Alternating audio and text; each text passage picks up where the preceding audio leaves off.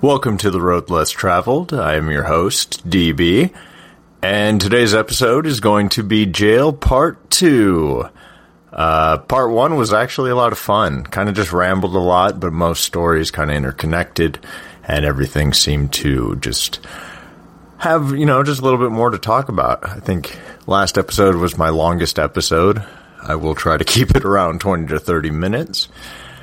Um, but the feedback's been good. Uh, my girlfriend even told me there's been a little bit of stuff that she didn't quite know, uh, which is great because it's hard to like. I mean, I've talked about this with a lot of people, so there are going to be gaps where I don't know who I've talked about what with. Like certain things are just going to get glossed over or forgotten, uh, or just not talked about in depth, or just you know maybe never come up. So uh, this is so far a good means of, uh, you know, doing being a digital diary like I intended. So it's working. Uh, I do need to actually kind of promote stuff, talk going, maybe an Instagram. I need to get get it out there, if you will. Um, but I have had people that aren't just family and friends listening, which is great. And uh, you know, you guys may have noticed uh, the the cover art is like 95% my girlfriend, maybe 99%. I honestly can't even claim real credit for it. I just made like little notes, little tweaks. Uh, but she designed the pretty much the entire thing there from just a really poorly done like concept drawing that I had sketched out on my phone. Uh, and it was just so basic. It was basically a stick figure uh, type thing. And she's like, oh, okay. And then whipped up, uh, that's the end result that she whipped up. So, uh, thank you for that, and I hope you guys like it. So, for today's episode, it's Jail Part 2. I touched on a few things in my ramble, and so I was in two different jails. Uh, you know, both in the same county. There would be what you would consider, I guess, county jail, and then there was another that was in a different uh, just a different holding. They used it for like overflow. They used it for uh, when they were doing renovations in certain wings of the main county jail. They would uh, put us out at this other facility, and it kind of felt like a punishment because the first jail was designed around the courthouse. It was used as a means of holding a large number of people, given my city's population.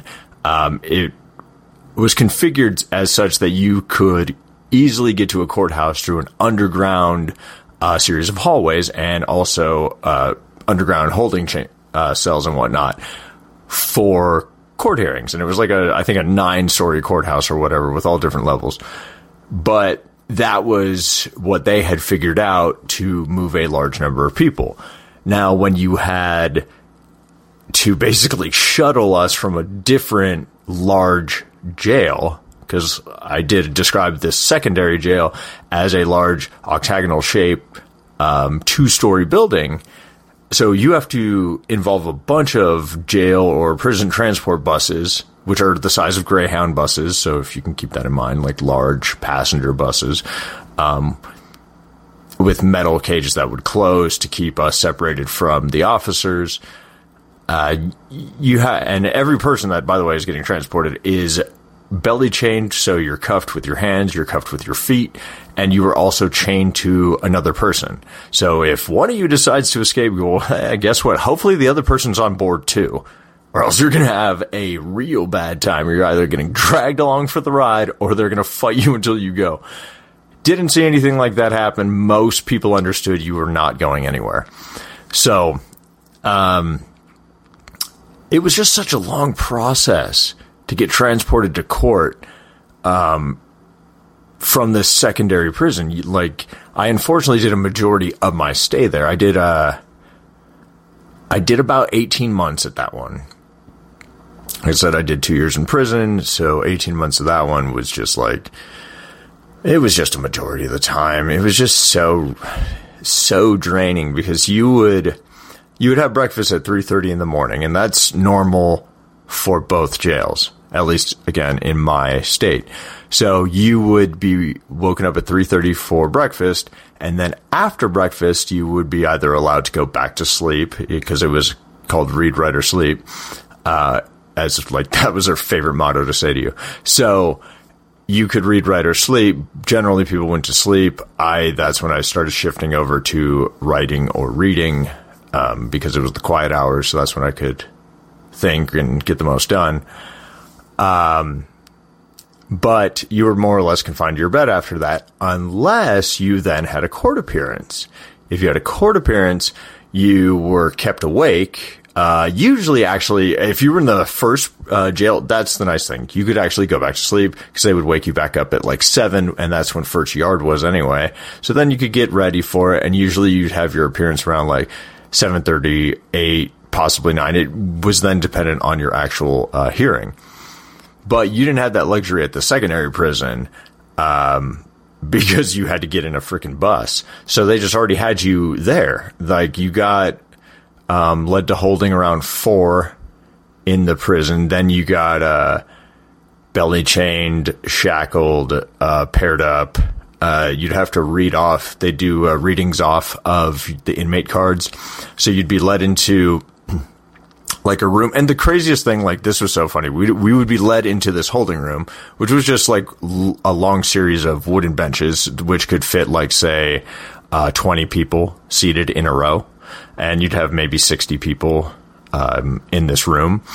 Uh, but you'd also see weirdly that it would say uh, video visits on five different doors, and you, like I've seen the doors opened at some point. There's no like secret about what this is.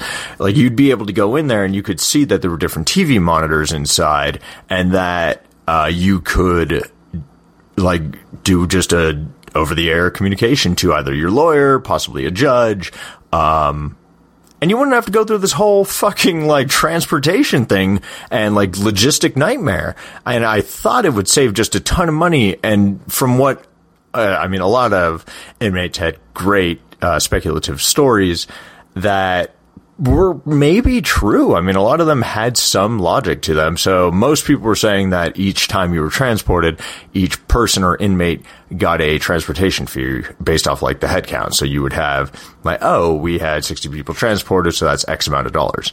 And then also fuel, officers, involvement, etc. So the more people that got to be transported, basically, the more that they got to charge. So if you got rid of like transportation altogether, you wouldn't have that income from that. This was speculation from inmates. It did kind of make sense because, like, why not just do the infrastructure of the digital thing? And especially after like COVID, now that more than ever makes more sense. Um, and I'm sure there's a lot of behind the scenes stuff that I don't understand. So, I'm always going to throw that out there. There are caveats to my stories. This is just my experience. So it was disappointing having to do this whole thing at like four, four thirty in the morning. Uh, you get that cold freaking uh, thing on, you know, the chains and whatnot. That was always humiliating, degrading, humbling. Getting uh, some cold metal chain strapped to you. Um, and I just kept losing weight, dude. I like right now I'm 154. I'm six feet tall. I'm not a big dude. I'm lean. I'm in decent shape bro, in prison, I dropped to, or in jail, excuse me, I dropped to like 138, uh, maybe 137. And so those chains, like they tightened the belly chain around you tight and you could just, I could see myself shrinking. It was always awful because, uh, in this particular state, it does get very cold and it can get quite hot. So being let outside when it was freezing and just having to wait while we're getting loaded onto buses. Uh, obviously you have inclement weather. So there's rain, there's snow, there's fucking, uh, extreme heat, humidity, whatever it happens to be. Um, it's not supposed to be comfortable. It's jail. I, again, I understand that. Um, but jail, like I spoke in the previous episode, um, it's just everyone's in there. Like all, it's just an assortment. So, you know, you have low level offenders, you have high level offenders. So everyone's getting treated the same. You also have innocent people, innocent until proven guilty people. But in my experience, it was kind of the backwards. It was, you had to prove your innocence. Like you were being charged with this, the state was going against you, you have to prove your innocence. Uh, so it seemed, yes, a little backwards in that regard. Now, I I had a majority of my experience with a secondary prison, so um, I guess I should finish covering just the first one. Uh, that's where I was first taken in. That's where they uh, brought me the night of the accident. That's where I went into medical. That is where then I went to level three. Um, and at this first uh, jail, like I I had visited, uh, excuse me, I had visits with my ex. I had visits with my, um, I had visits with my friends. They would come. I never got to see anyone like actually in person. So that's that was the fucked up thing. Video visits worked for visitors. They would have to go down to the jailhouse and they would have to sign up and they would still have to be screened and patted down and all that stuff. So still inconvenience, but they never actually got to see me. They never came into contact with me. So they were never able to give me anything anyway. So I don't really know what the whole charade was for that reason. But we would then do a video visit. I never even got to leave my, um, my I mean, it wasn't a cell. I guess it would be dormitory style living. We weren't in cells. It was just open open rooms, um, even open bedding, like your bed was in the exact same room. Uh, the level three thing was not bunk bed, so that part was actually kind of nice. You did have your own, even though it was a little small, you still had like a little cubby. You had a little um, writing desk. You had your bed, which was not really a bed. It was more, not even a bed roll per se. Uh, a, a, mat or a uh, a tattered uh, haystack would probably be more descriptive. But so it was just trash anyway, you had like your own little area, and that was okay. That gave me a, not a sense of uh, security or whatever, but it, it, was definitely an improvement over medical. It allowed me to, um, I don't know, settle a little bit. I guess would be the best way to say it. Like I was able to calm down both emotionally, mentally. I was still very like afraid of what was to come because uh, it was a very confusing time, but having your own um, section or your own corner, whatever it is, your own piece of the world, like it, it allows you a sense of ownership and possible security You'll see it in animals. I mean, my cat does it all the time. She marks her territory right after you give her food. She marks her territory, but it's just like a, hey, this is mine. Like it's very important to her because like her world is just food, maybe some toys, and me. So of course she's going to claim those things. So it gave me a sense of uh, claim to that little area, and it helped me settle in and. Uh, the regularity of being in one place allowed me to uh, decompress and soak in what was to come and people that's where I learned a lot of my information. And most people were like jailhouse lawyers, so some of them gave wildly inaccurate information. Um, you could sometimes find the truth in consistency, um, or you could also find truth in uh, doubt. Actually, when people gave you uh, like what you could expect, but hey, this could go any kind of way because it is what it is that was usually more trustworthy than like, hey, this is exactly how it's going to go. But there were so many people that had been in so many times that the information they gave you was usually solid. Um, because law, excuse me, being written in a Latin that is very hard to understand, most people get results. Like they get what the action will then give you the result. So you could find through sentencing that most people were like, hey, this is what we're going to get. And little tactics like stalling out your lawyer or stalling out the DA and allowing a certain amount of time to go by so you could get favorable deals or just people that grew impatient and wanted to make deals. Like there was certain logic to what other inmates told you. And jail was just a strange hodgepodge of like, wild conspiracy theories from people that absolutely believed them and people that were so high off of meth, at least on the streets, that their minds were either completely fried or still working at a like higher speed that sometimes they were actually well educated or came off as well educated. Some people actually made full sense and were quite intelligent but just, you know, slaves to their addictions. So jail, it it was just like a TV show, and that's I'm sure why there's shows like Orange is the New Black and movies um, like Shawshank Redemption or all sorts of movies that are just like wildly popular because they show this alternative life. And some of it, it's hilarious. Some of it is so like wildly spectacular that you're like, oh my God, I can't believe that happened. Like it would be so funny to hear some of these stories if I didn't have to live through them. Like they're funny to tell sometimes, and I do like uh, people's reaction. But it's a it is a coping mechanism. This all of this right now is a coping mechanism. It's my way of figuring out how to deal with this. It's why I make. I mean, you'll see comedians make light of tragic incidents. I, how like it's a way to wrap your mind around it. It's basically the defragmentation of my mental hard drive.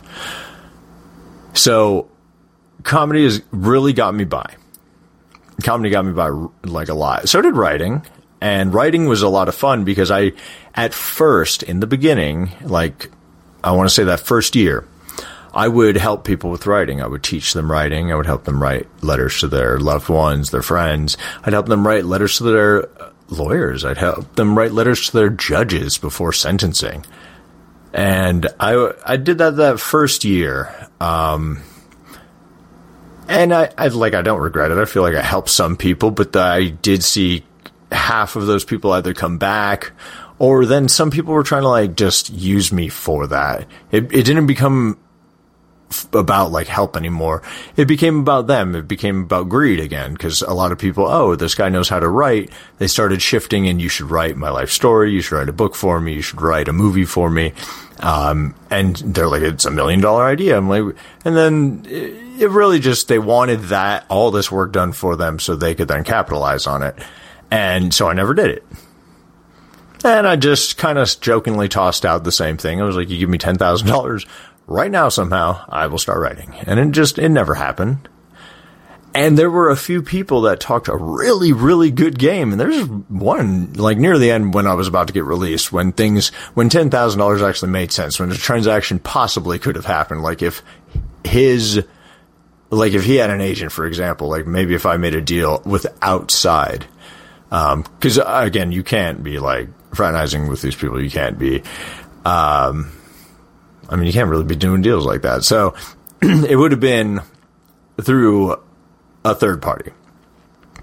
But, he, he, you know, he talked a good game, and of course that never happened. And it was unfortunate because I, I've joked with uh, one friend that I still do talk to uh, to this day, and I, I did let him know that I mentioned his business. I mean, I, am not mentioning names, I'm not mentioning cases, but I did uh, tell him that, hey, I, you know, I brought you up in one of my episodes where I said you got the kind of shitty end of the, the deal. Like him and I got the same sentence. And we ended up talking for two hours because, you know, him and I went through such a similar experience and were there for dissimilar reasons. So, like, because of that shared experience, like, he will probably always be a close friend. And he's a good guy, which is a nice thing. Um, but maybe he's going to listen to this one day. Anyway, so I liked though that I can bring in these comparisons because I feel uh, that I brought up to him like he he had an instance where that is completely unjust. He should not have gotten that much time.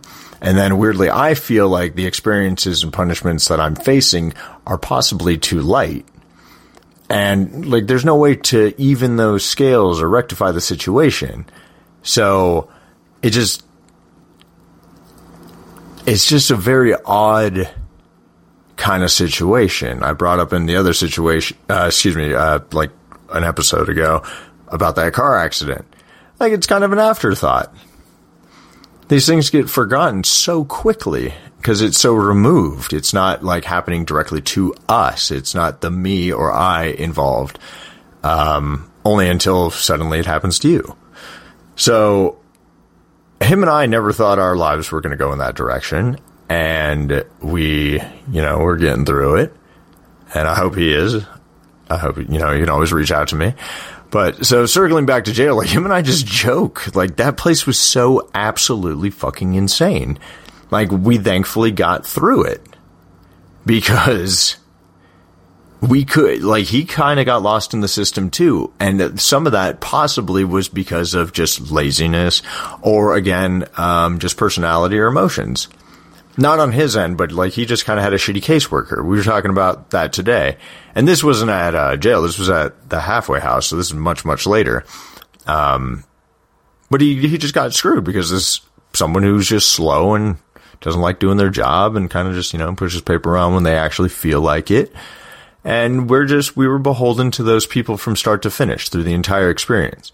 Like your life was not your own anymore. You hope for the best, but ultimately whatever was done was being done to you. Like you really didn't have any way to uh, either further yourself or really have any uh, direct impact on your case. I mean, other than just like reading through your own paperwork and trying to solve the mystery, which is already done for you because like what happened, what happened. And even if you bring up great points, they're still not going to listen to you. Like you don't represent yourself.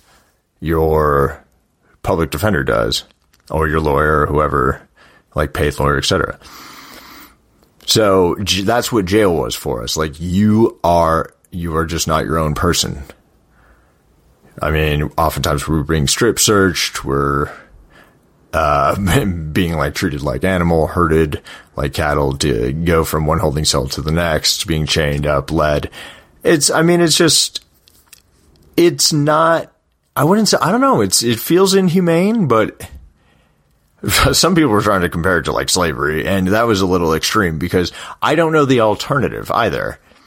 A lot, none of these people want to be here, so how do you like keep people who don't want to be here and don't want to go to court and don't want to be sentenced and don't want to pay for the crimes. Like, how do you do this other than confining, other than handcuffing? I mean, there's other countries that are doing really cool jails that have gardening and like arts and crafts and all that stuff. Not sure if it would work for America just given where we're at, but I mean, there are alternatives and maybe we should work on it. So, uh, I spoke about jail and how the food was absolute trash. I spoke about, um, like the book cart was one of my favorite things to show up. We had like a little library book cart and uh, you were only allowed 10 books at a time. So I had way more than that and I would hide them behind uh, like in my little cubby and like hide them behind clothes and whatever. That was the only rule I broke. I like I had more than that because if the book cart showed up, she would take all those books and give you a different cart. But sometimes it was just like there was only a few good books per cart, at least within my interest. There was a lot of people that liked the urban books, which was not for me because it was really just reading about uh, drug lords and kingpins who were just doing the exact same shit they got these people in here for. Uh, well, I don't know why you want to glorify violence and read all that stuff where you're already in fucking jail. That's just me. But on the other flip side, there'd be like westerns, and people are only reading that because every once in a while there's a fuck scene. I excuse the language in this episode. I guess I should add a disclaimer. But so, like, it, I mean, that's what jail was. It was a very dirty, derogatory. Um, I there was only incarcerated with males, so you had that toxic masculinity, that slant. So everything was like overly macho, overly like I either got to fight or fuck or do all these things. Like that's that was my environment. Everyone needed to get big, everyone needed to work out. It was it was whatever. So not generally the books I was reading. I read, and I had to look this up before I recorded this episode. Um, just in jail, I, I wrote down every single book I read from the start of my incarceration to the end. And then I wrote down the books I've read since then. So I have a running total, but, um, so I went back and did the count. Uh, just in jail, just in those two year period, I read 461 books. And I will have an episode where I actually just go over literature and things that made an impact on me, made a big effect on my mental state, got me through things. Uh, that's not this episode. So that was just a fun figure, uh, figure to pull up. And, uh, it's true. So like, I mean, I will post, I guess, the full list at some point. I got to expand the podcast website. Um, but this is a, an iterative kind of experiment. There will be, Um, obviously, more episodes and there will be more content. So I, I will be getting that out and I will be building uh, week by week. So follow the journey. Uh, I'll give just a couple more episodes. We're starting near the half hour mark. And I don't want these to get way too out of control, especially since I don't know how much I talked about jail. So jail, uh, let's see. Uh, eventually at the secondary prison, I started playing wall ball. I started working out. I started getting some regularity to my life um, because you had to. Like jail is very routine. The structure of jail from both facilities was, like I said, wake up at 3.30 in the morning. You either stay up, um, after breakfast or you go to jail, or excuse me, you go to your court hearing. Then at 7 a.m., you get first yard, which lasts about an hour and a half. After that, you go back into lockdown where it's read, write, or sleep. Sometimes they leave the TV on. Sometimes you can hear it. Sometimes it's subtitles after that, at some point close to around 11, uh, that's second yard. Good for you. Um, and then you go back into lockdown about an hour later. Um, and they've also given you your lunch during breakfast, by the way. So you get a little sack lunch. You get your little sad tray, which was mostly oatmeal or eggs, which I hated. Um, I hate eggs, so I never ate those. I would trade that for either someone's bread roll um, it was hard to trade for milk because most people liked milk, but if you could find like the few people that were like lactose, um, you could start making little trades with them. So, uh, I would prefer more milk than bread. So I was trying to make those swaps. Uh, I learned the barter system. I mean, depending on like who you were dealing with, everything kind of had a loose, um, I guess increment associated with it. Like you understood a bread roll or maybe a piece of bologna was X amount of this comparatively. So like I got the systems. I'm savvy enough. Like I'm going to adapt to my environment. I'm a Picossus, my man. I will grow as big as where you let me go. Anyway, so, um, like I figured it out. It's not a big deal. And I maintained respect. That if you ever go to jail, that's your two things. Observe so don't just throw yourself out there and just be respectful. Don't get into debt. So in jail, I like that was the routine. Then you would eat your lunch, and then after that, you would eventually uh, have dinner, which was at three thirty. Good for you.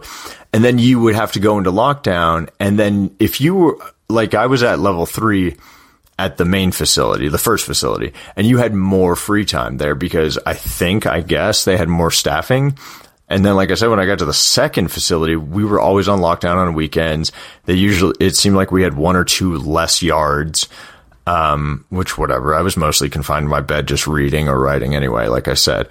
Um, but then at night at seven, you would get the longest yard. It would be from seven to 11. And then, uh, that at first was when I was like starting to wind down because I was so exhausted, but I was able to shift my schedule to when that was when I was waking up. So I would wake up at seven at night at the secondary facility and that would allow me to make some phone calls. It would allow me to work out. It would allow me to hit the shower. It would allow me like that movement for that amount of time. And then when everyone winded down for sleep at 11, that's when I would read. That's when I would write. I would have more peace. And I would stay all the way up till 3.30, eat breakfast. And then that's, um, I would push through that for a little bit more, like stay up. And then around seven, when everyone was going out to first yard, there would only be like a handful of people. So say like the fourth of the unit would be awake. So that's when I would be going, like trying to push and stay awake till uh, lunch, which was around like 9:45, 10. And if I could like eat around there for my sack lunch, then I just go to bed.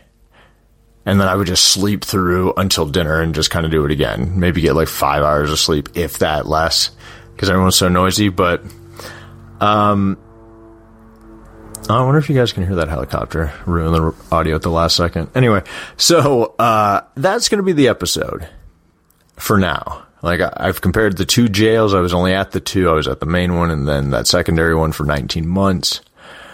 Um, I will do a part three on jail and just tell like more stories, but I don't. I don't think I want to do that for the next one. So I will. Uh, I have some some fun stuff planned, guys please continue to listen. I, I got a really fun episode that I want to do, and I, I can't skip to it, but uh, just know that I do actually have some structure to this. I do have uh, there. There's a makings of an idea, so can please stick it out. Uh, until then, uh, you have been listening to The Road Less Traveled, and I will see you next Wednesday. Thank you for listening.